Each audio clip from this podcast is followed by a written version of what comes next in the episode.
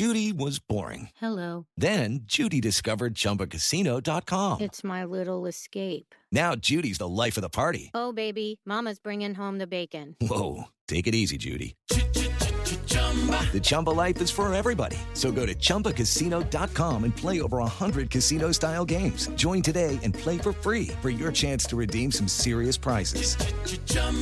ChumbaCasino.com. No purchase necessary. Void where prohibited by law. 18 plus terms and conditions apply. See website for details.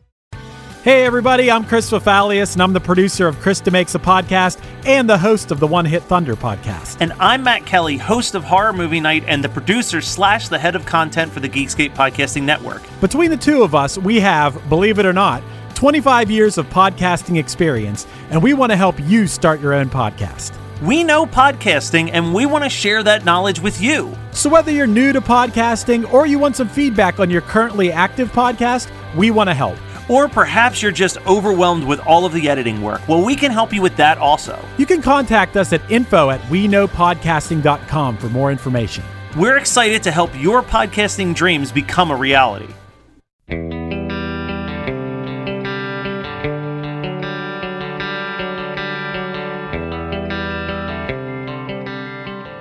Hey everybody, today's guest is Shane Told from the Burlington, Ontario band Silverstein. Shane and I break down the writing, recording, and release of their 2005 hit, My Heroine. Shane tells of a common theme here on Krista Makes a Podcast that My Heroine was almost left off their record Discovering the Waterfront because no one besides him believed in the song. We talk about how nerve wracking it can be to preserve your voice on the road as a vocalist who not only sings, but also screams with the sheer ferocity that Shane does. We politely disagree on the song's structure. It's definitely an odd one, but I feel that it works perfectly. Shane mentions how the song's lyrical meaning is a double entendre that was not intentional when he wrote them, and how the song has helped countless Silverstein fans through their bouts with addiction. And Shane was gracious enough to perform the song acoustically for us today, and he did a killer job. For all this and much more, stay tuned. Hey, hey, have you heard? Krista makes a podcast. Hey, you heard? Krista makes a podcast. Hey, hey, have you heard? Krista makes a podcast. Hey, hey, have you heard? Krista makes a podcast. You know, I, I, I want to say there was more than one, but I know for sure that we spent a summer together on the 2006 Warped Tour. Yeah, I think 2006, and then I want to say again either 13 or 15. I think. Um, okay, one, yeah, one of those years. 17? We did. We did like we were always on the even year, uh, the odd year. So we did 13, 15, and 17 most recently. And I know you were on some of the dates, but you must get so mixed up. I get mixed up, and you guys have done like twice as many, twice as many as me. Yeah, we've done we've done a few Warped Tours in, in our in our time. Yeah, it's pretty pretty crazy. Um, you know, this uh, Shane picked the song "My Heroine," and uh, this tune uh, got a lot to talk about with this one. So I'd, I'd like you to set it up. Was Sure. was was this song? Um, you know, your record, your debut came out in 2003 when Broken is Easily Fixed. And of course, uh, My Heroine is from Discovering the Waterfront, which was released in 2005. Um, was this song specifically written for Discovering the Waterfront? Like, was it something written between albums or was it a holdover from the first record? So I had that riff, that intro riff forever. I don't even know when exactly I wrote it, but but I would say well before uh, when Broken came out. I would say Uh, like around or around there, and I Okay. knew it was a special riff. I knew there was something about it. Um, it's kind of an intricate, weird riff. Like there's there's a kind of weird string skipping pattern, and whenever I try to show someone to play it, they're always like really they can't wrap their head around it. It's kind of a strange riff.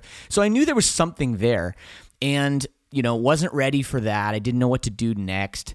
And then, you know, once it was time for LP2, you know, and you know the pressure that comes on LP2, right? You know, we didn't expect any success. And here we Right. are, you know, knowing this record's going to make a splash and and for me, I thought this riff and you know the song it was going to turn into could be it had a lot of potential. Well, that's cool that you knew that early on, and I and I love the riff, and I and I know what you mean because I picked up the guitar to uh, to run through the song, and it, it's that haunting. Uh, it, it, it's the G string. um, Yeah, that- yeah. That, that, that rings out, that gives that that haunting uh, uh, to it. And so you're you're saying you had this riff for some time, and isn't that crazy? I I've had uh, riffs in my phone. Uh, used to be just laying around on cassette tapes back in the day. Sure. Sometimes for years, and, and they had never meshed or turned into something. And uh, why do you think that was with this? Why it why it didn't uh, formulate into something sooner? honestly, I, I just really liked it. Like, I, like I liked it so much, and this is gonna sound weird, maybe that I'm like, this is our big hit, and I like thought it was gonna be so good, but that's really the honest story that I didn't want to phone it in. I didn't want to half-ass it, and every part of this song, which we'll, I guess I'm sure we'll get to, you know, Oh, yeah. I, I, I really really meticulously thought about it and spent time you know some songs you write them in five minutes literally literally like Yeah. Oh, five minutes you have the music down or at least and then maybe you make some changes but then it kind of reverts back to that original five minute song you wrote Your original This- instinct. this was not that song this was a, a arduous you know process of of going back and forth and not knowing what was best and worrying about it and thinking about it at, at night like literally it was like that so i knew it wasn't going to happen for that first album uh, I wonder, really wonder what it would have been like if it had recorded much worse, I guess. Uh, but no, and that's that's kind of the, the that was the whole t- you know process of it, I guess, early on. Well, you touched on something a moment ago, and I kind of thought this is where you were going with it. Uh, and I've never brought this up on the show before. It's an interesting point. I've had riffs that I think are killer that I'm afraid to waste them Yeah. almost. Like, I don't think this song is good enough for that riff, and they'll sit around forever because I can't write a song around it that matches the power and, and the coolness of, of the riff. Exactly. That's and that's exactly what happened with my heroine. That's that's pretty cool. Yeah, I I love it. I love uh love that riff. Uh it, it like I said it's haunting. It's that uh that open G uh string that just that just g- gives it that. And there's also something I want to talk about in the intro. Um I and, and I I noticed that uh in the first verse there is the lyric that says heartbeats. It almost sounds like a it's like this keyboard noise like a heartbeat monitor or something in there that that adds to that hauntingness. Who who- whose idea was that? Was that something that Cam, Cameron Webb the producer brought or you guys? It was Cameron actually. So we Really? we did the record, and you know how it is. Like oh, we, we we booked a tour. I think we were going on tour with Fall Out Boy. Literally right after we were recording, and we didn't give ourselves enough time. So the rest of the band had already left the studio. Um, we, we recorded the record in California. So we're from Canada. We recorded the record in California. So that was kind of a new experience. But the the band had already left. They'd recorded their parts. I was alone finishing my vocals, and we had um, two.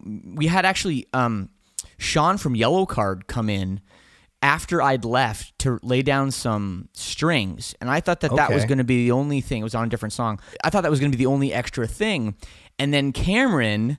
Who I'll get to this too. He hated this song. Didn't think it should be on the record. He You're ends kidding up, me. No, no. I'll, oh, I'll, oh, dude. Yes, I'll talk about that in a second. But no, so he he has this uh, mellotron part that I guess his buddy came in and played on, and it was it's strange. I don't even know what it's doing. Like if I had to, you know, play it on a like on a keyboard or a guitar or anything, I don't think I could. It's it's it's a strange it little sounds like sound. something from from NASA, like a rocket thing or something. I don't even know what what it really is, but it just and it's and it's not in the forefront. It's uh it's almost buried. But man, it Yep. it adds to that haunting arpeggiated guitar part. It really really adds to it.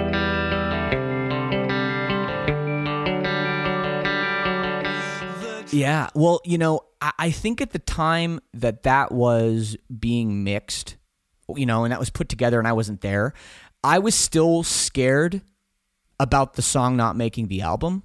I was still scared about that. That I think that's why I agreed to having that little thing in there because I never liked it. And I still, when I hear the song now, I'm still like, that's just a strange decision there. It, doesn't. so cra- that's so crazy. like- I picked I picked up on it and liked it, and, and it's kind of uh, salt in the wound for you still. No, well, I don't know about that. I haven't thought about it, to be honest in a long time, but but no, I mean we had so that that album is was 11 tracks and uh, we were only getting paid for 10 from the label, you know, for publishing and our first album was 10 tracks and I've always been a big short album 10 track guy.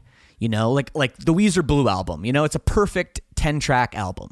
Leave you know, wanting for- more. Right, exactly. So that was kind of the approach. Okay, we'll just do 10 songs, so we'll cut one.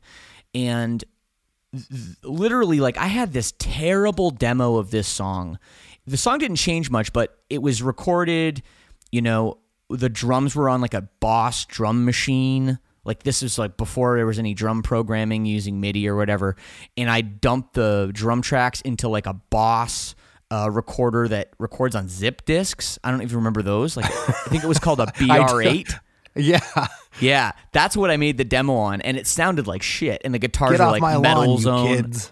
Yeah, man, I know. But it was it was it was not a good demo, and um, because most of the other demos we kind of had our buddy that knew what he was doing to to help us with the demos, but this one didn't.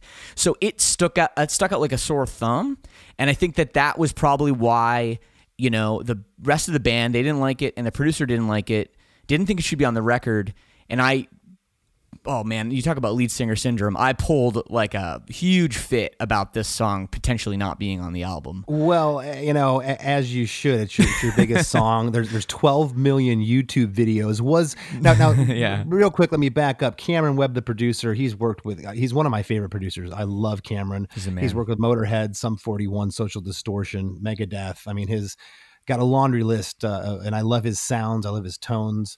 Um, was it kind of like you know what I'm gonna I'm gonna give him his little you know uh, mellotron sound here to at, you know at the top to to give him his way so maybe the song can get, on the record. Well, I really liked. Well, I really like Cameron as a person.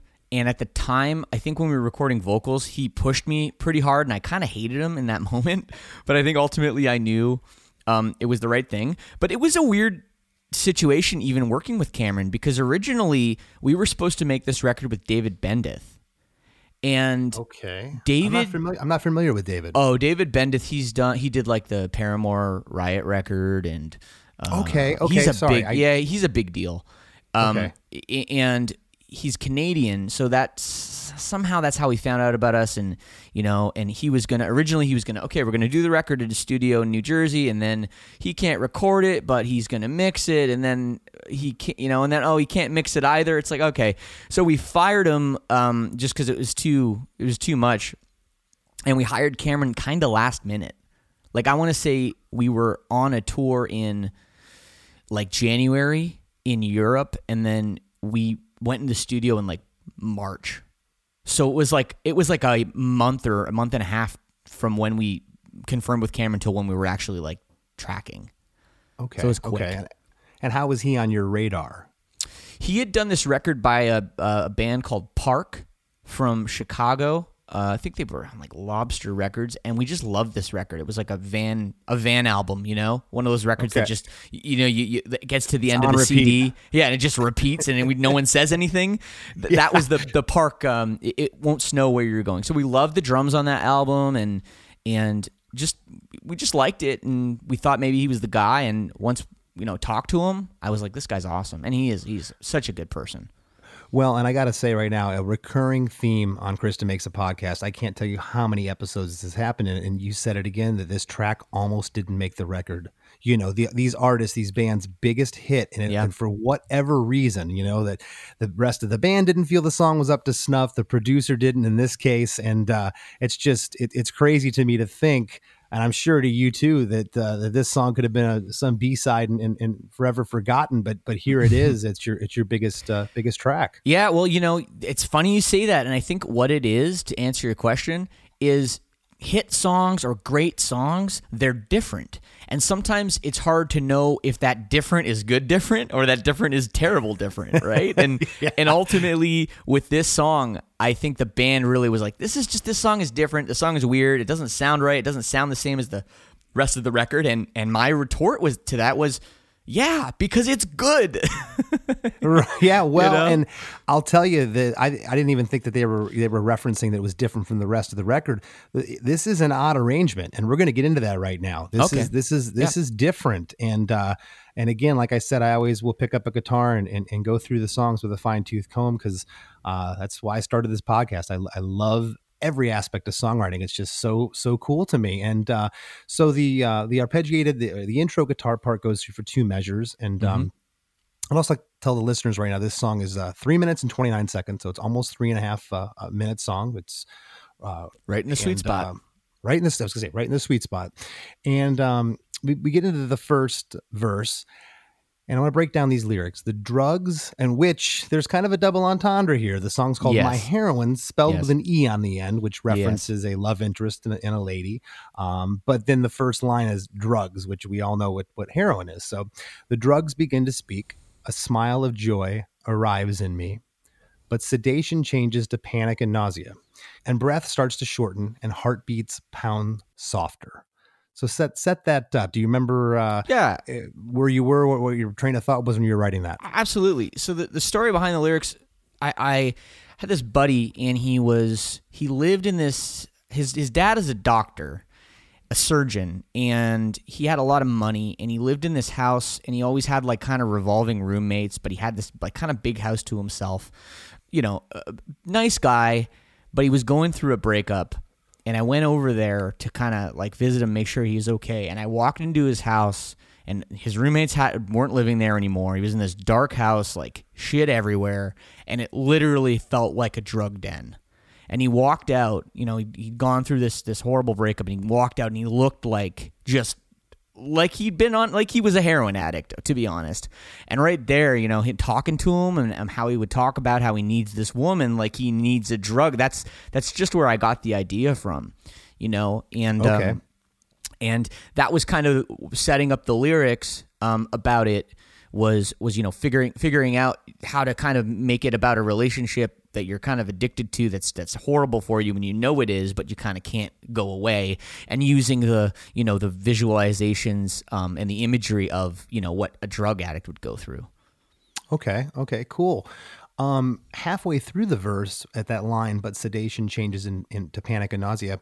Um, the drums and the bass come in there. Prior to that, it's just that just that guitar, and uh, the drums are just kind of doing a kick drum and a, and a hi hat thing, and then out of nowhere. And initially, when I was listening to this, I'm like, oh, here's the chorus, but. It's what I would call the pre-chorus, okay, and this is where uh, later in the songs things start to get weird arrangement wise Right. in terms of it doesn't follow the verse, pre-chorus, chorus, verse. You know, this is a, a little different arrangement wise, which is really cool.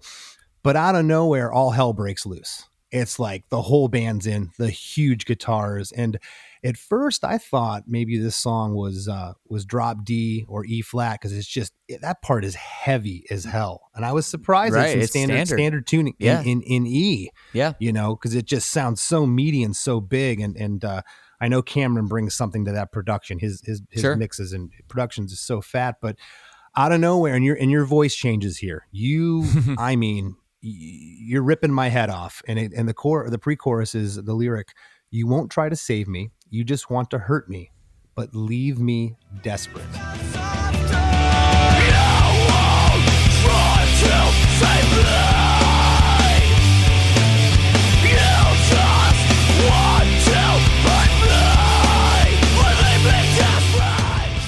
I think that's just kind of the transition between, you know, the drug imagery and then sort of switching it off to where you're, you know, I'm screaming and it's like the the character or my friend if you want to if you want, you know, he's screaming about this relationship, you know, the frustration of it, which kind of sets it up into the chorus where you're talking, you know, then it's all relationship, you know what I mean? Um, It goes into that side of it. So this is kind of a um, an in between line, but it's interesting that you think of you know the first lyric as the verse because the way I like we you know when we were putting the song together or whatever, or the way I thought about it was you know the structure is is intro, and then when it gets heavy, that's the, the verse. So V one, then chorus, then back to V two, then chorus, then reintro right? I- into kind of an extended oh no there's a bridge too in there. After the chorus there's a bridge and then and then the reintro um, into into a final chorus. So so to me I always thought of those parts as separate Of course, yeah. Well, and Yeah. and and the beauty is we can agree to disagree. Um, that's an inter- that's an interesting take. You know what? I never even thought of that. It is kind of an intro, but that that to me is the first verse, and then the heavy part is the pre-chorus, which then leads us into chorus number one, and.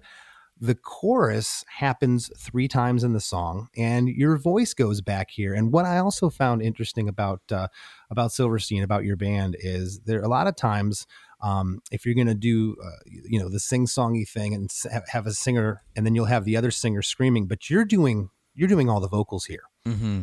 Yeah. and um, which I want to talk about that a little bit later of how you don't lose your voice because it just amazes someone like me. If I screamed like that, I'd, I'd be out of commission after half a song. But um, you get uh, to the chorus and your voice goes back similar to what it was in the verse, very smooth. Um, and the lyric here is You taught my heart a sense I never knew I had. I can forget the times that I was lost and depressed from the awful truth. How do you do it? You're my heroine. That's right. That's them. I've never heard them spoken so uh, poetic- Eloquently? poetically. Yes, it's nice. It's nice to hear. Um, Um, I don't know if, if I feel good or stupid about it, you know, but I, either way, no. I think that yeah, I was trying to like this heroin thing, you know, this whole double meaning, double entendre um, line. I thought there was something there, and you know, with the I, I the way I wrote the lyrics, I wrote the verse, or yeah, we're calling it the verse. I wrote that first, and um, you know, I had all these, you know, these kind of intense words like you know nausea and and like these kind of intense words and i knew that the chorus needed something that was going to be a little more like you know just explaining it. And you know i wanted to use the you're my heroine but i had to figure out how to kind of make it work. So that's what i that's where i lined the you know how do you do it? Like wow i'm impressed with your you know your prowess and your you know ability to make me feel this way you know to to deceive me and still you know make me need you and love you on all this you know like wow like you're my heroine you know you're my hero kind of for for that. And that's that's the gist of it which i don't know if, i don't know if that's obvious. I always thought that that was if we're being completely honest, kind of the weakest part of the like the lyrical explanation because to me it made sense and and then when I read it back I was like I don't know if this is that clear. you know. Well, it's you know, and don't take this the wrong way. It's funny you say that. The the the chorus of this song, typically the chorus is the thing you take away, but um the chorus is and I don't want to say it's my least favorite part, but the other parts of this song are so good that I feel like they eclipse the chorus. You know, it kind of kind of kind of comes down. So I could I could see kind of what, what you're talking about there. Um meant to ask a moment ago, does the did the song go through any changes from that initial rough demo that you were speaking of? Did did, did the lyrics change? Did Cameron have anything to say about the lyrics or was this pretty much what was on the demo? It was pretty much the same. Um, I have the demo still somewhere. Actually, it's no, it's garbage. But no, it was pretty much the same. I don't know if I had all the lyrics quite done yet, but uh, I had. You know, it was it was the structure was the same. Nothing really changed. And um, you know, I think the the biggest thing we didn't talk about the bridge yet, and Cameron especially hated the bridge. And you know, there's kind of a funny chord chord in there, which Oh yeah. I I It's the call B, it's the B minor. yeah, I, I B major. Um, I I call it the um the lagwagon chord. Um, you know, and it's it's the super like Fat Records, you know, lagwagon or NOFX does it all the time. You know that major chord where it's not supposed to be.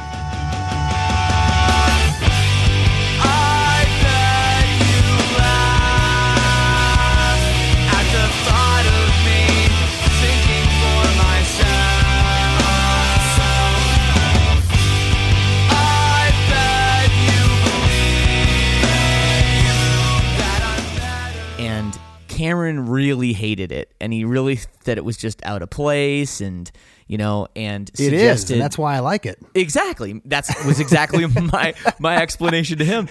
But And I but think there, I, I, I think I, I know why I thought it was a minor. Not to interrupt you, Shane. I Mm-hmm, think that uh, there's an octave guitar going there, so it sounded minor to me.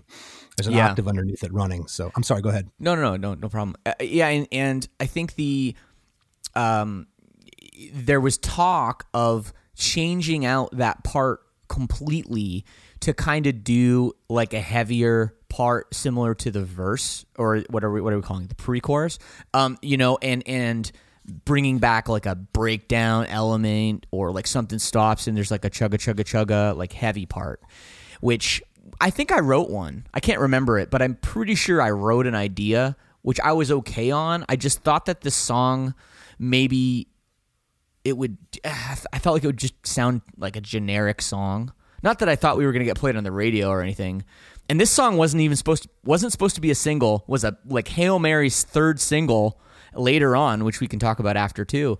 Um, You know, you know, but I, I just didn't think it was the right vibe, and I kind of fought for that bridge.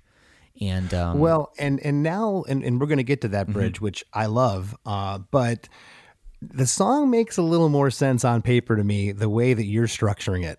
Right. Because if you come out of chorus number chorus number one, then we go into what you're calling the verse, which is just that just that part. I, I'll say it again. T- that's tearing your head off. You know. Yep. And uh, what I'm calling the pre-chorus too, which I found was odd because you go to the chorus. There's no second verse, which you're calling the intro, but it goes to what I'm calling the pre-chorus that that you're calling the verse. But uh, the way the way you set it up makes a little more sense. But uh, I still think this is really neat because you have that screamy, intense part, then it goes into the sing-songy chorus, and then boom, you're right back to you. And now the lyric changes, but the intensity's still there. That guitar riff is is killer. That's there again. The drums are bashing away, and the lyric is "You won't leave me alone." Chisel my heart out of stone. I give in every time. Yep. That's about it. That's a short verse, isn't it? I can It's see why. I vi- could see why you'd think that isn't a verse when it's that that's short. that's Um, why I thought it was right. a, a pre a pre chorus, and that kind of sets up the first chorus when that happens after the intro. So that's why um, I'm still holding steadfast, Shane. This is a pre chorus. Damn it. okay, I'll let you have that.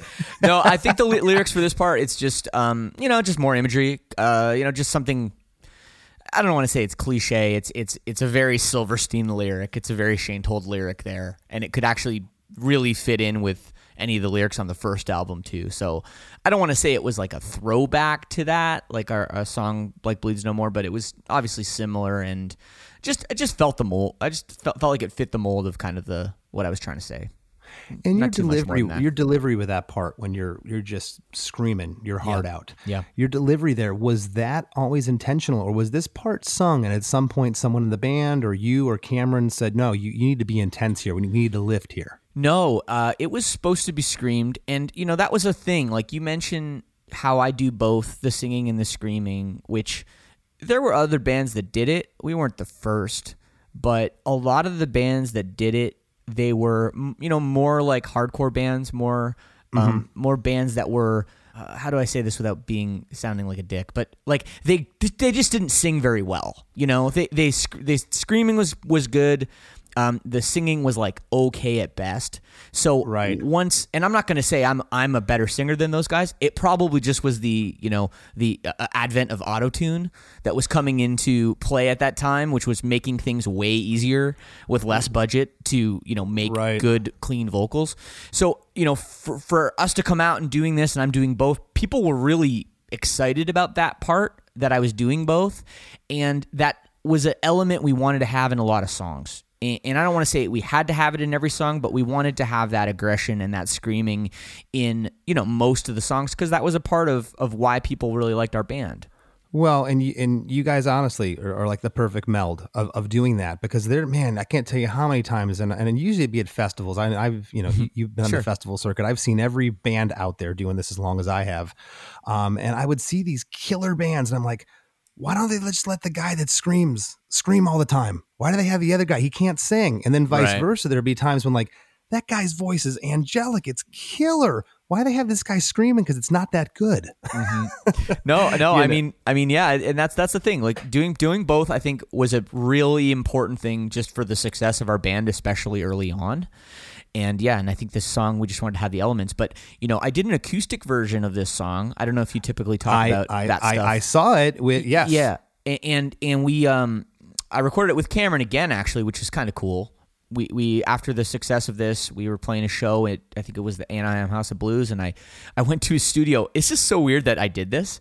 I did it on a show day, and you talk about like you know screaming and losing your voice. Like I, it's not easy for me on tour to get through you know five six shows in a in a row or whatever. We were fuck back then even more, and we I actually went in in the afternoon after sound check and recorded that version of my heroin that has it's got like 15 million plays on Spotify or something. I'm like, man, I wish I spent more time on it.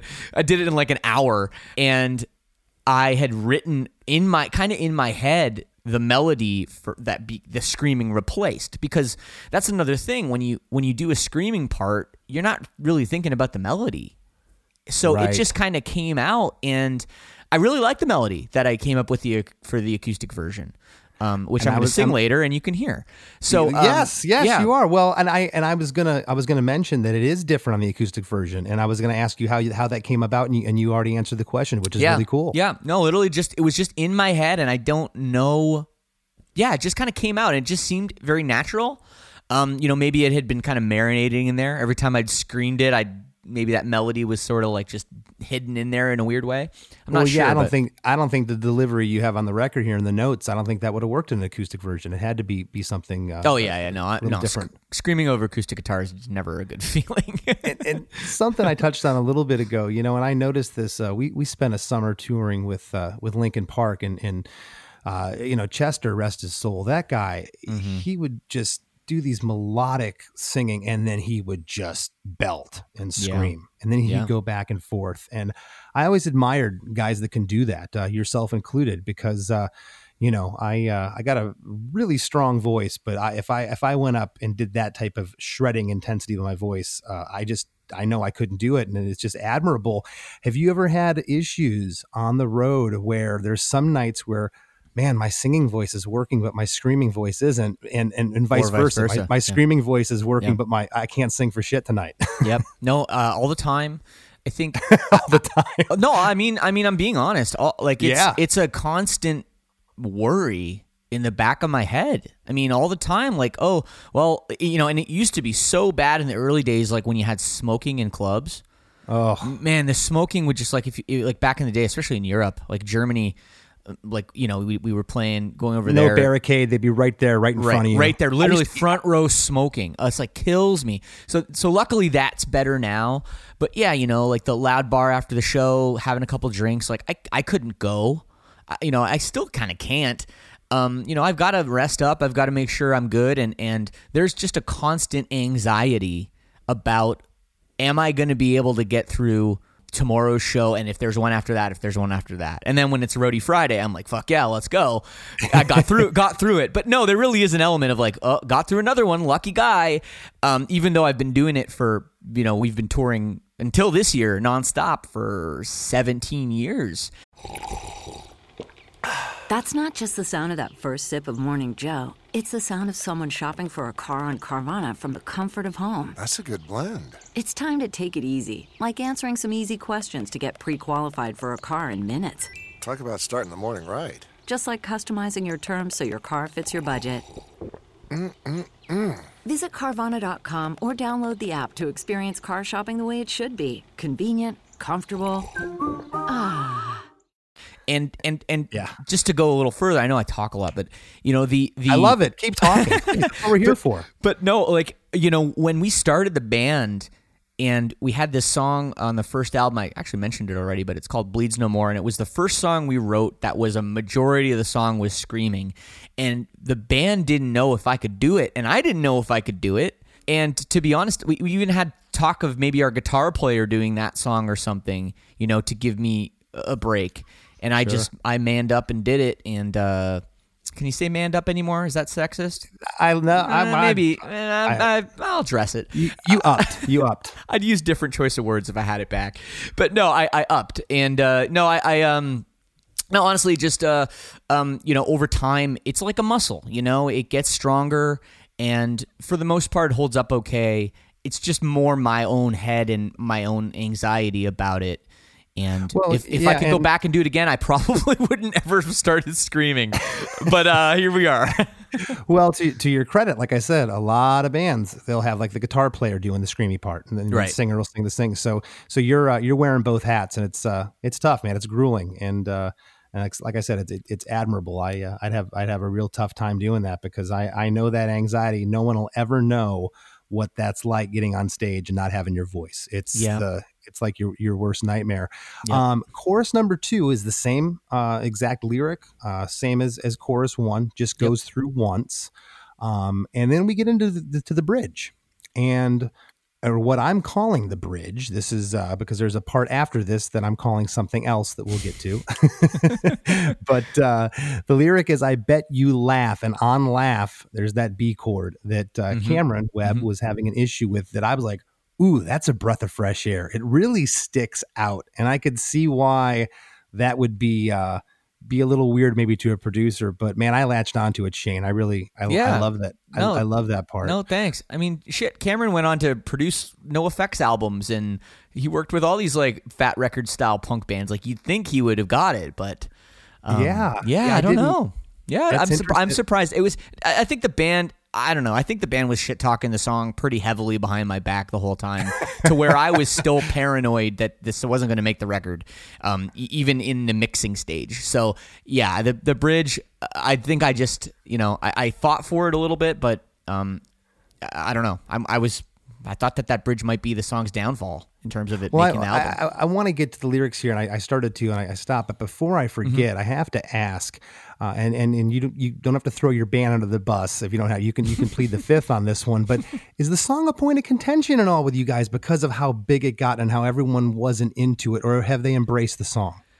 Oh no, we've we've embraced the song. I think there was definitely an "I told you so" moment there, but I There's needed nothing it. like that in the band. I I needed it though for a little bit of trust, you know. Um, I think, and you know, a lot of the songs that I wrote, especially back in those days, I kind of wrote all the parts and showed everybody, and it was my way or the highway. And you know, that's not always a great recipe either for a band, but it, you know, but you know, the song, the, the album came out. Uh, it was track seven on the on the record, and uh, which, which is odd too. That's not a hit single position on a record. not typically, although I'll tell you what I did. I was a little sneaky. So I believed in the song. I thought everyone was going to freak out when the album came out um, about it, and they did. But I put it at track number seven, buried a little bit in the track listing so the band wouldn't get mad. But I realized, you know, that it was going to be the first track on side B of the vinyl. So, uh-huh. so I, you know, because you know, this was like prime. Now everyone puts records on vinyl, and everyone thinks about okay, side A, side B, what's going to be the first track. But this was in that weird period of time when a lot of bands weren't even putting out vinyl. You know, l- labels weren't making it, and mm-hmm. I knew we were going to make vinyl because we actually had it in our contract that we had to make vinyl, which is why those records came out on vinyl. And a lot of other bands on our label didn't. But yeah, but I snuck it in there uh, Yeah, and so you- that it would had be the first track on side B, just in case. Yeah, And you had a you had a 50-50 chance of people playing that side of the record first. You know. that's true. Yeah. especially after a few drinks. Um, so in, into, into the bridge here, uh, I bet you laugh uh, at the thought of me thinking for myself. And there's some cool backing harmonies here, which are great on on myself. And Yeah. um, then it gets into uh, the second line is I bet you believe that I'm better off with you than someone else. So kind of kind of set up that lyric if you can. Yeah, I think this is just sort of the realization now that the character is having that this is kind of a bad situation. Because I think, you know, when you are in that situation with with a relationship that's so toxic, you kind of know. You know, even if you have thoughts in your head that, well, I love this person and whatever, you still kind of know it's maybe a little bit fucked up. And and I think that that's what is is going on here, you know, with the character and and just the control that uh, you know, she has over him because of the, you know, saying, you know, she might actually believe that she's, you know, the only person that that he needs because, you know, that that can happen in a relationship. Sure. Yeah. And I again I just think the bridge is great. It's a it's a breath of fresh air. It's cool. It's very short. It's only about uh, 10, 12 seconds and it's done. And then Um, we're going to agree to disagree again here. Okay. This is either Shane's reintro or my verse number two. Um, And this uh, uh, guitar part, the intro comes back in, the band breaks down, and uh, I guess this is what you would you would call the, the reintro, right? After the So bridge. That's what I it's what I would call the reintro. Yep. Okay. This this to me is what I would call verse two. Either or. It's uh, we're still talking about the same part, and it's really cool uh, that this comes back in here. And you know, upon upon you know diving in and listening to this, it's interesting. It's uh, the lyric. The first two lyrics are "Your face arrives again. A hope I had become surreal, but under your covers, more torture than pleasure." And it's almost like right there, you're, you're thinking the band's going to kick back in, but this part goes on and it says, Yeah. Yep. and just past your lips, there's more anger than laughter. Not now or forever will I ever change you. I know that to go on, I'll break you. My habit. Yep. I mean, that's just kind of ending the song lyrically with some maybe measure of hope. And I think uh, at the time writing it, you know, I've I've never been on heroin. I've never tried heroin for the record. I'm not a drug I've never had any drug issues or anything, but, you know, I had a feeling that some drug addicts and people in recovery might take something from this song, you know? Um, it might mean something to them. And I really thought it was important to end it um, on a positive note, you know, with something hopeful, you know, um, you know, break you my habit, which, you know, of course it's a double meaning between the, the relationship side of the song and the drug addiction side of the, of the song. But I just wanted that to be really prevalent, I think, um, and powerful. I'm re- and it is, and I'm really glad you said that because I had written down in my notes. Uh, have you had uh, people with with uh, substance abuse issues or anybody reach out because of this Yeah. song and say that it helped them? Oh yeah, like uh, all the time. I mean, That's I mean, every week probably someone you know will, will send me a DM or something and say, you know, hey, that song really helped me through a hard time, you know, and and some of the stories and some of the darkness that I've heard and it, it you know, some of our biggest fans actually, you know, um, I think that song was what drew them into us. Uh, i- and uh, and help them out. So yeah, it's it's a good feeling. It's a cool feeling, and I think there in Silverstein's lyrics there is a lot of dark imagery, and there is a lot of pain, and um, that's a constant theme. But at the end of the day or the end of the album, you know, we want there to be a takeaway that it's there's something better out there, and you know, I'm a I'm a pretty positive, hopeful guy in general. Yeah. Uh, so so you know you know I'm not like this tortured artist personality kind of guy. So I think that that's kind of important too. You can't always just talk about you know ponies and rainbows and stickers and whatever else. You know, uh, it, it- it's not going to work. But you know you can give people inject some positivity and some hope into negative and dark lyrics, and I think that that yeah, can go a I, long way. I, I call I call it the light at the end of the tunnel. You Yeah, know, it gives you something exactly. to, to hang on to. It's great. Um, so we get into uh, and something else I want to say that you know lyrics are so subjective. And getting back to the to the people uh, reaching out that have had issues with drugs. I mean, you didn't even write that specifically about this, but the fact that they can take that away because Mhm. that's what it means to them. That's Yeah. why I love doing this podcast, man. That's why I love breaking this down and talking about this kind of stuff because uh, you know, I've had it happen with my band. You'll you'll write a set of lyrics and 15 different people will take 15 different things away from that. They'll think it was written about them. Yeah.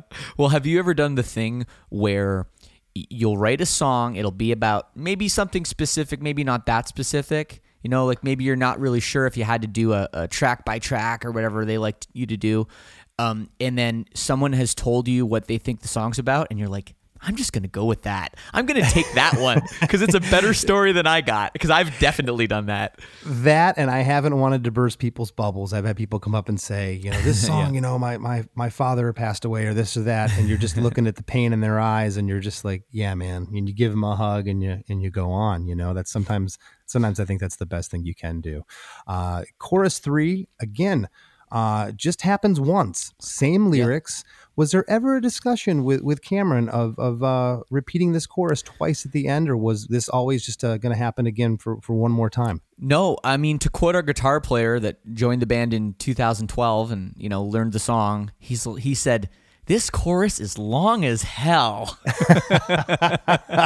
It is. It And- is. It, and it is a longer long, chorus. Yeah, it is a long chorus. So I think repeating it would be, uh, yeah, it would be a lot. But you know what we do actually live, we started doing was at the end. We, we- you know, we typically we play the song kind of near the end of the set.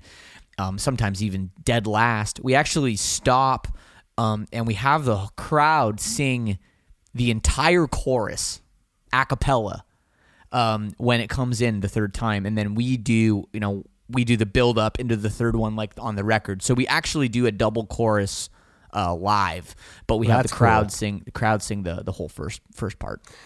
Well, then uh, after you hear the third chorus, it comes back one more time. You got to hear that riff, and we just get one line of you you know, screaming your heart out. It's just the line of "I will save myself," and it just ends on that big, right. big E chord. Uh, you get that riff in D again, that little movement that's just na na na. That part is so cool, uh, and the song just ends just boom, so powerful. Mm-hmm.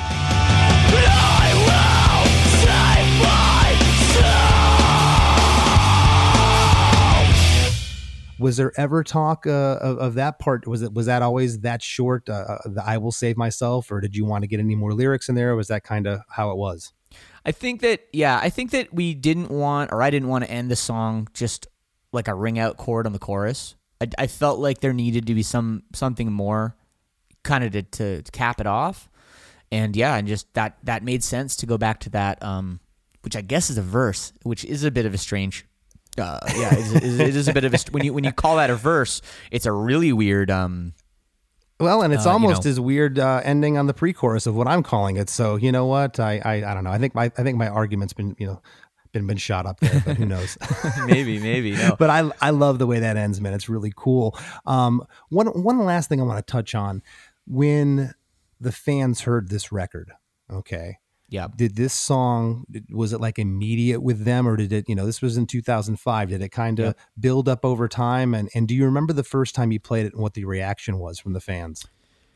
Well, yeah. There, so the yeah, record came out in 2005, and it was you know our second album, our first album. When our first album came out, nobody knew who we were. You know, we, really weak first week numbers. We didn't get in on any tours. We didn't really have any, a, a booking agent that could book us anywhere. Like it was a real grind that first album cycle. But we built something, and we knew that album number two people were gonna were gonna care about it and people were gonna buy it and you know i think it charted at you know like number 30 30 something on the billboard and did you know 25000 copies of the first week or something you know a, a very big number bigger than we were ready for and i'll tell you man pretty much instantly everyone's talking about my heroine everyone's saying okay they're coming to the shows we don't know how to play it Right. I Yeah, played yeah, it. I played all the guitars and and everything on the record. Obviously, Paul knows how to play the drums, but no one knows it, and that's an intricate guitar riff. You know, It is. Um, Josh Josh plays it, and and I put him. You know, I've gave I've given him the the torturous role over the years of having to play this intricate part. You know, every show, but he he knew that riff, but you know, having to put the song together and figuring it out. It took a little while before we started playing it, and there was a lot of people leaving the show disappointed um, because yeah, we didn't we didn't know. Well, the band didn't didn't think. Even the label didn't like the song or didn't care about the song. You know, we picked two singles uh, to, to to be to be the singles, and then it was pretty. Six months into the, the after the album came out, it was getting pretty obvious that we needed to do a, a single and a video for for this song. Um, and uh, and, and what we did. what yeah what what killer vindication after all you went through with the song it's it's great you know that you the, you know and it wasn't uh, from from an ego standpoint it was a it had to feel good that the fans embraced something that you believed in for so long No, it, it did feel good, and and to this day, it's it's a great feeling that that song ha- has you know stood the test of time, I guess, and and meant so much to people, and it, it's it's nice that it's something that I started out with a riff, and I said. This is something special. Like this is something good. This is something that I need to to work on and care about, and that it kind of you know came full circle, and here we are talking about it all these years later. Heck yeah. Well, hey, speaking of special, you alluded to it a little bit ago, but uh, Shane uh, has been kind enough to offer to play My Heroine live acoustic for us right now. So uh, Okay. take it take it away. Okay, um here's a guitar. And all right.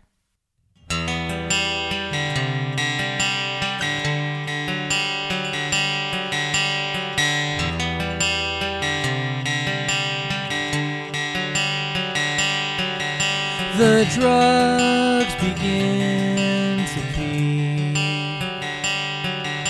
A smile of joy arrives in me.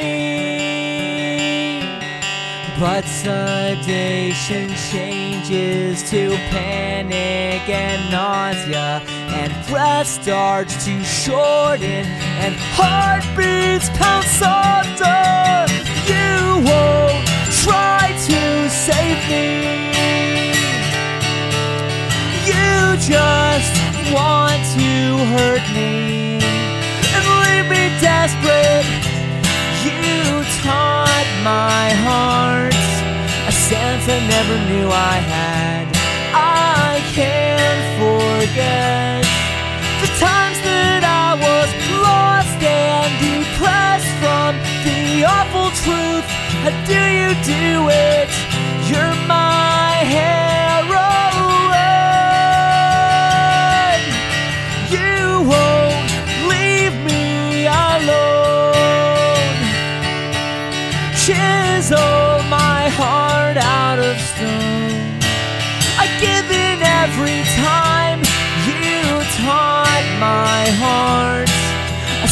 I never knew I had.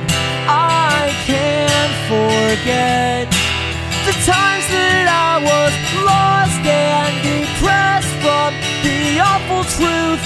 How do you do it? You're my heroine. I bet you laugh at the thought of for myself. I bet you believe that I'm better off with you than someone else. Your face arrives again. I hope I had become surreal.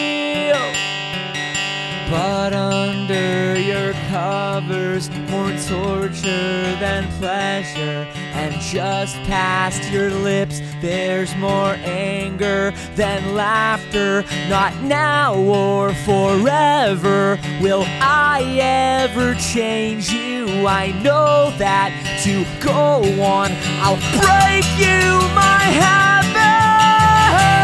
You taught my heart sense I never knew I had. I can't forget the times that I was lost and depressed from the awful truth. How do you do it?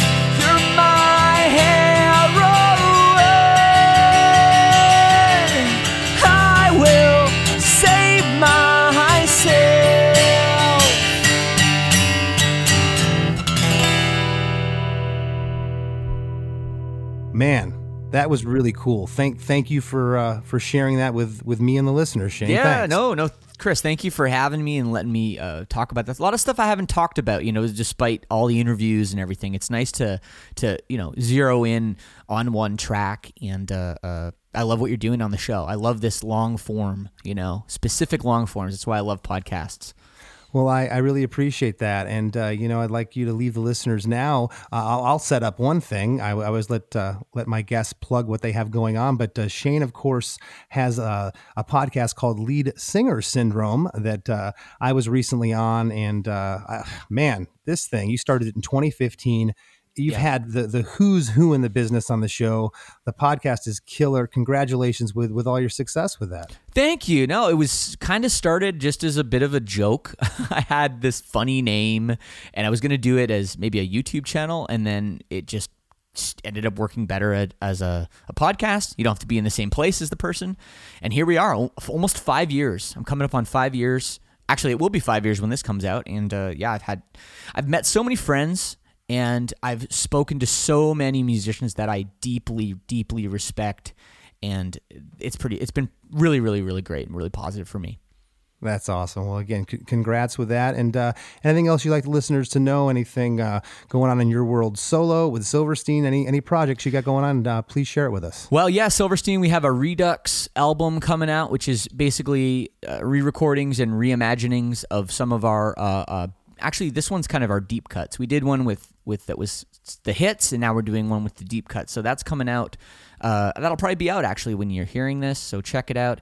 Um, and yeah, the podcast, leadsingersyndrome.com, you can check out. And also, I just got on Twitch. So I'm doing a bunch of Twitch uh, live streams. It's a really cool platform now for musicians. And you can follow me there. It's twitch.tv slash Shane Told. Awesome, man. Well, hey, thank you again for uh, having me on your show recently and, Yeah, and for being a part of, uh, a part of my podcast. I really appreciate it. Of course. Thanks for having me, Chris. This is the story of Whitney Houston, This is the story of Kurt Cobain. of George Michael, of Otis Redding, of Amy Winehouse, of Michael Hutchence, Bob Marley. This is the story of Prince, It's a new podcast series. about how they died, why they died, and why we're still talking about them so long after. It's like nothing you've ever heard before. It's storytelling. But it's more than that because rock stars, They tell us how we feel. They change our mood, they change the clothes we wear, the people we hang out with. the way we remember things. It's them who give us those ludicrous moments, the ones where you're Jumping around, singing your heart out, feeling understood. And it's those moments we'll help you remember, the ones you're thinking about right now. That feeling That feeling. is coming soon from Crowd Network. Just search for Death of a Rock Star on your podcast app. and subscribe now.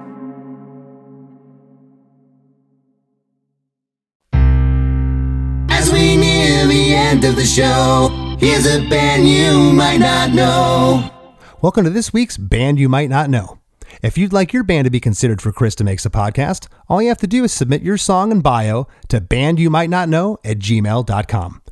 This week's featured band is from Pittsburgh, Pennsylvania. They're called Rocket Loves Blue.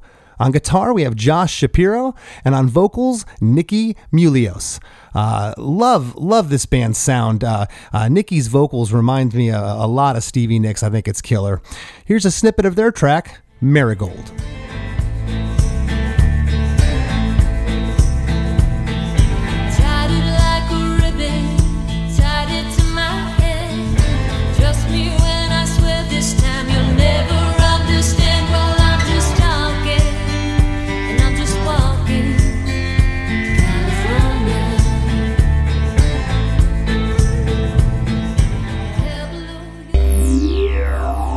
The Rap with Chris and Chris.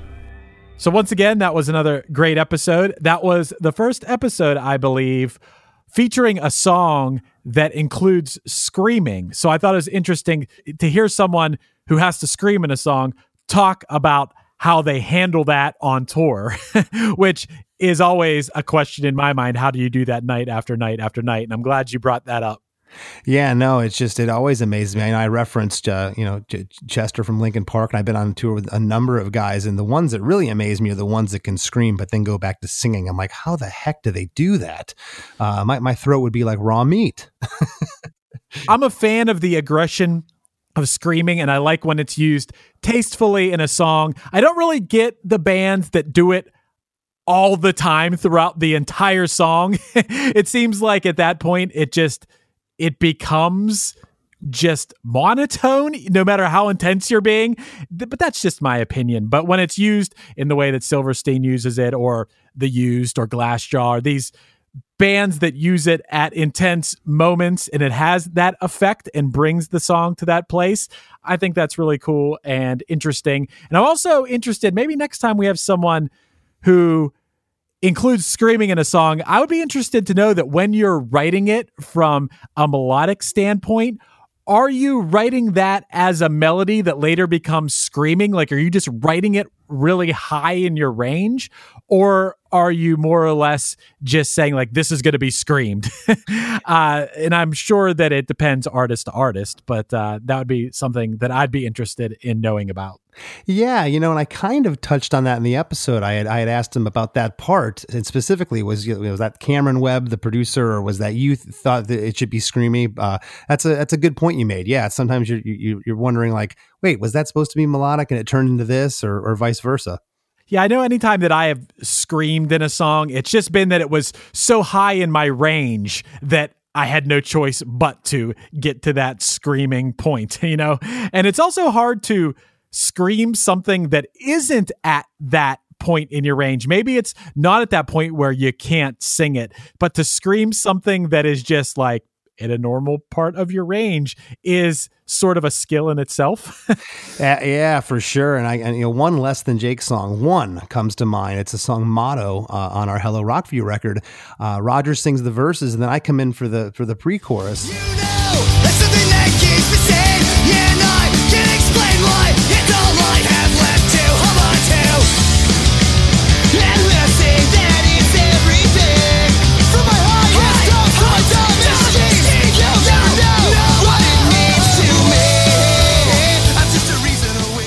Listen wondering like why I ever, you know, why why didn't Roger just sing that? Because it's way out of my range. But the only way to hit it is to scream. And when we do that song live today, twenty some years removed, I always say, why did I sing that part? Yeah.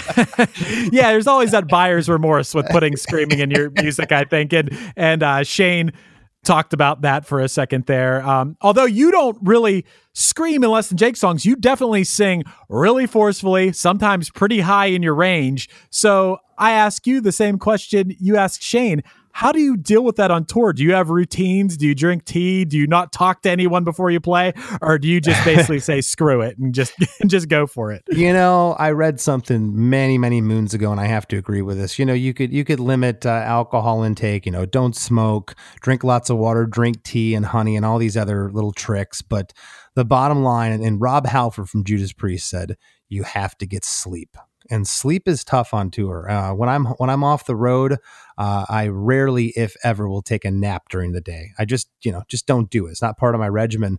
But when I'm on the road, uh, you know, after we get done with sound check, I'll come back to to the bus or backstage somewhere, and I'll get an hour or two of sleep. Uh, and if I don't sleep, I'll I'll just lay there with my eyes closed because that's two hours that I'm not talking.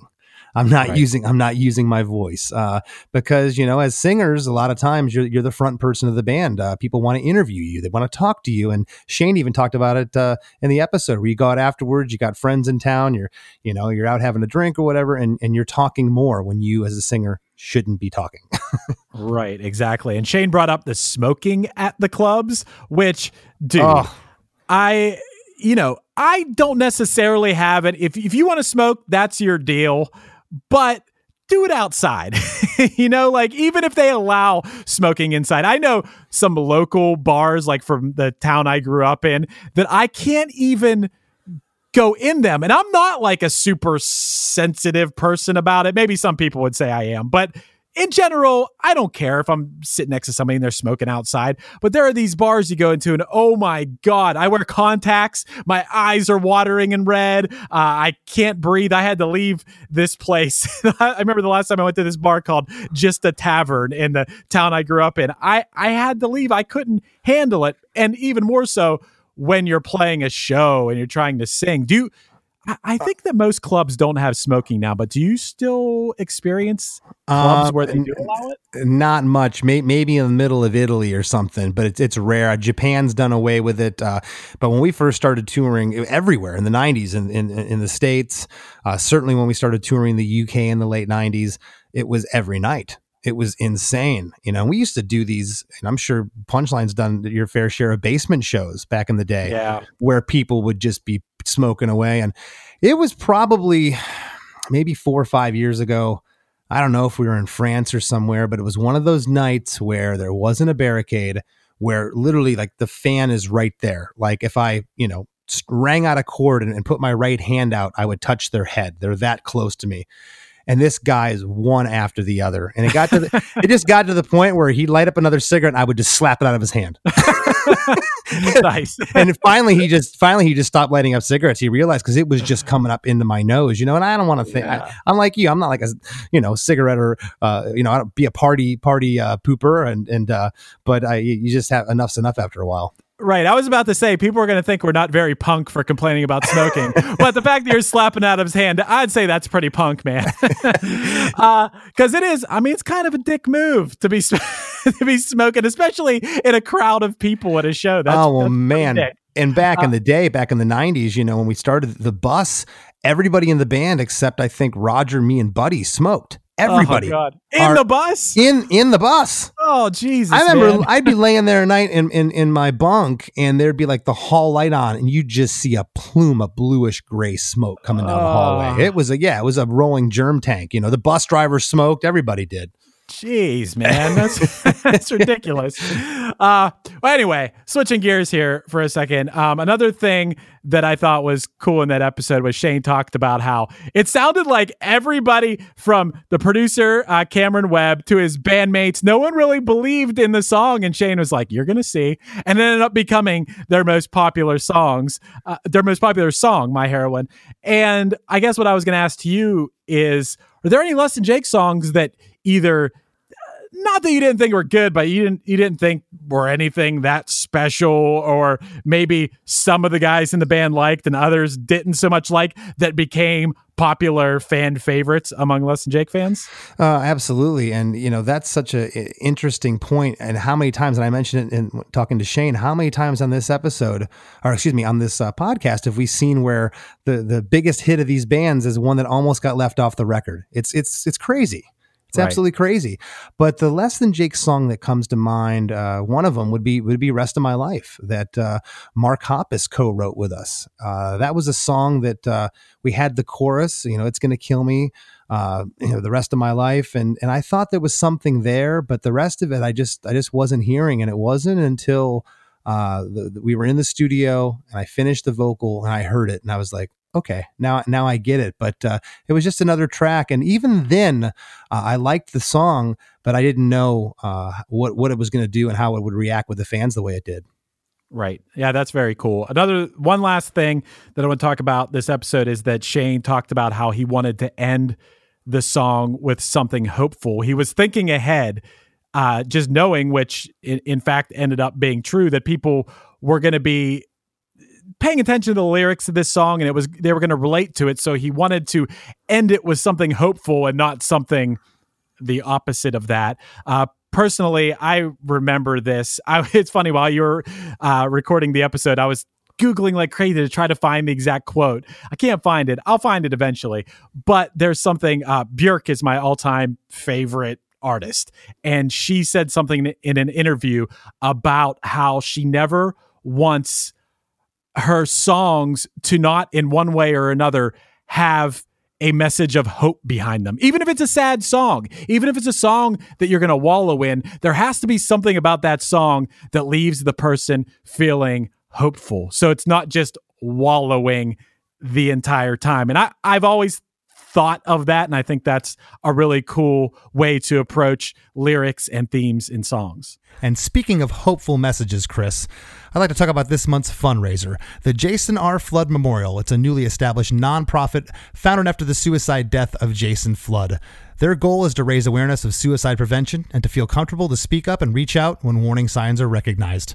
They are constructing education and peer support groups to offer guidance for a variety of mental health issues, particularly with the tween and teenage groups. So if you could hop over to ChrisDeMakesADifference.com uh, and give whatever you can a dollar, two, five, ten. It would really ha- help out a great organization, and we appreciate all of your support. Uh, I think you have something you'd like to tell the listeners, Chris. Uh, yeah, Chris, do you think I do a good job of producing your podcast? Well, you didn't pay me to say this, so to be honest, yes, you do. You you you make me sound way better than I do. You do a fantastic job, Chris. Well, thanks, man. And I know I, I dug for that compliment, but that relates to what I want to tell people about is myself and my very good friend Matt Kelly have started a company called We Know Podcasting. And what we want to do is help anyone out there who has been interested in starting a podcast of their own we can help you along the way with everything from consultations about the concept of the podcast uh, to technical things like what mic should you use and what program should you use to record, and getting you a logo for your podcast, a name for your podcast, a theme song for your podcast, and of course, the actual editing of the podcast because people might not know exactly what goes into editing a podcast. And I, I think the bad podcasts out there are the ones where people just hit record on a microphone and do no editing and you just listen to people ramble on and on. But keeping it concise and making it interesting to the listener the whole time helps you build an audience. I like to think that's what we've done with Chris DeMakes a Podcast, but that's what Matt and I are here for. And if anyone is interested in that, you can hit us up at info at we know podcasting.com. That's info at we know podcasting.com if you've ever been interested in having your own podcast. Well, I got to tell the listeners right now that you'll be in good hands with Chris. Uh, him and Matt will definitely take care of you with this. I didn't know one thing about podcasts when Chris initially told me that uh, you should do a podcast, Chris. And uh, he has taught me everything I know. Uh, he has a wealth of knowledge. So uh, please hit him and Matt up. That would be great. And if you'd like a custom Valentine's Day song video greeting from me, hit me up at ChrisDeMakes at gmail.com. I'll give you or that special someone a uh, nice little warm message message for Valentine's Day, accompanied with a short little acoustic song uh, mentioning uh, you or that special person in your life. It's a great last minute gift. If you haven't already, please join the Chris DeMakes a Podcast Facebook group. We'd love to have you in our group. It's a lot of fun. And please leave us a review on Apple Podcasts. We'd really appreciate it. And we'll see you next week. Hey guys, it is Ryan. I'm not sure if you know this about me, but I'm a bit of a fun fanatic when I can. I like to work, but I like fun too. It's a thing. And now the truth is out there. I can tell you about my favorite place to have fun Chumba Casino. They have hundreds of social casino style games to choose from, with new games released each week. You can play for free anytime, anywhere. And each day brings a new chance to collect daily bonuses. So join me in the fun. Sign up now at chumbacasino.com. No purchase necessary. VGW Group. Void were prohibited by law. See terms and conditions. 18 plus. Hello, everybody. I'm Bruce. And I'm Nolan, and this is the Corner of Gray Street podcast. As longtime Dave Matthews Band fans, we set out to create a podcast to dive deep into the past, present, and future of DMB. Not only do we recap and review shows within an ongoing tour, but we revisit past shows from throughout the band's history, conduct interviews with a wide variety of guests with ties to DMB, and create unique and exclusive content like our Concerts on the Corner series. Whether you're a fan of the band or just a fan of great music, we think you'll find something you'll enjoy. We can't wait to see you on The Corner of Gray Street.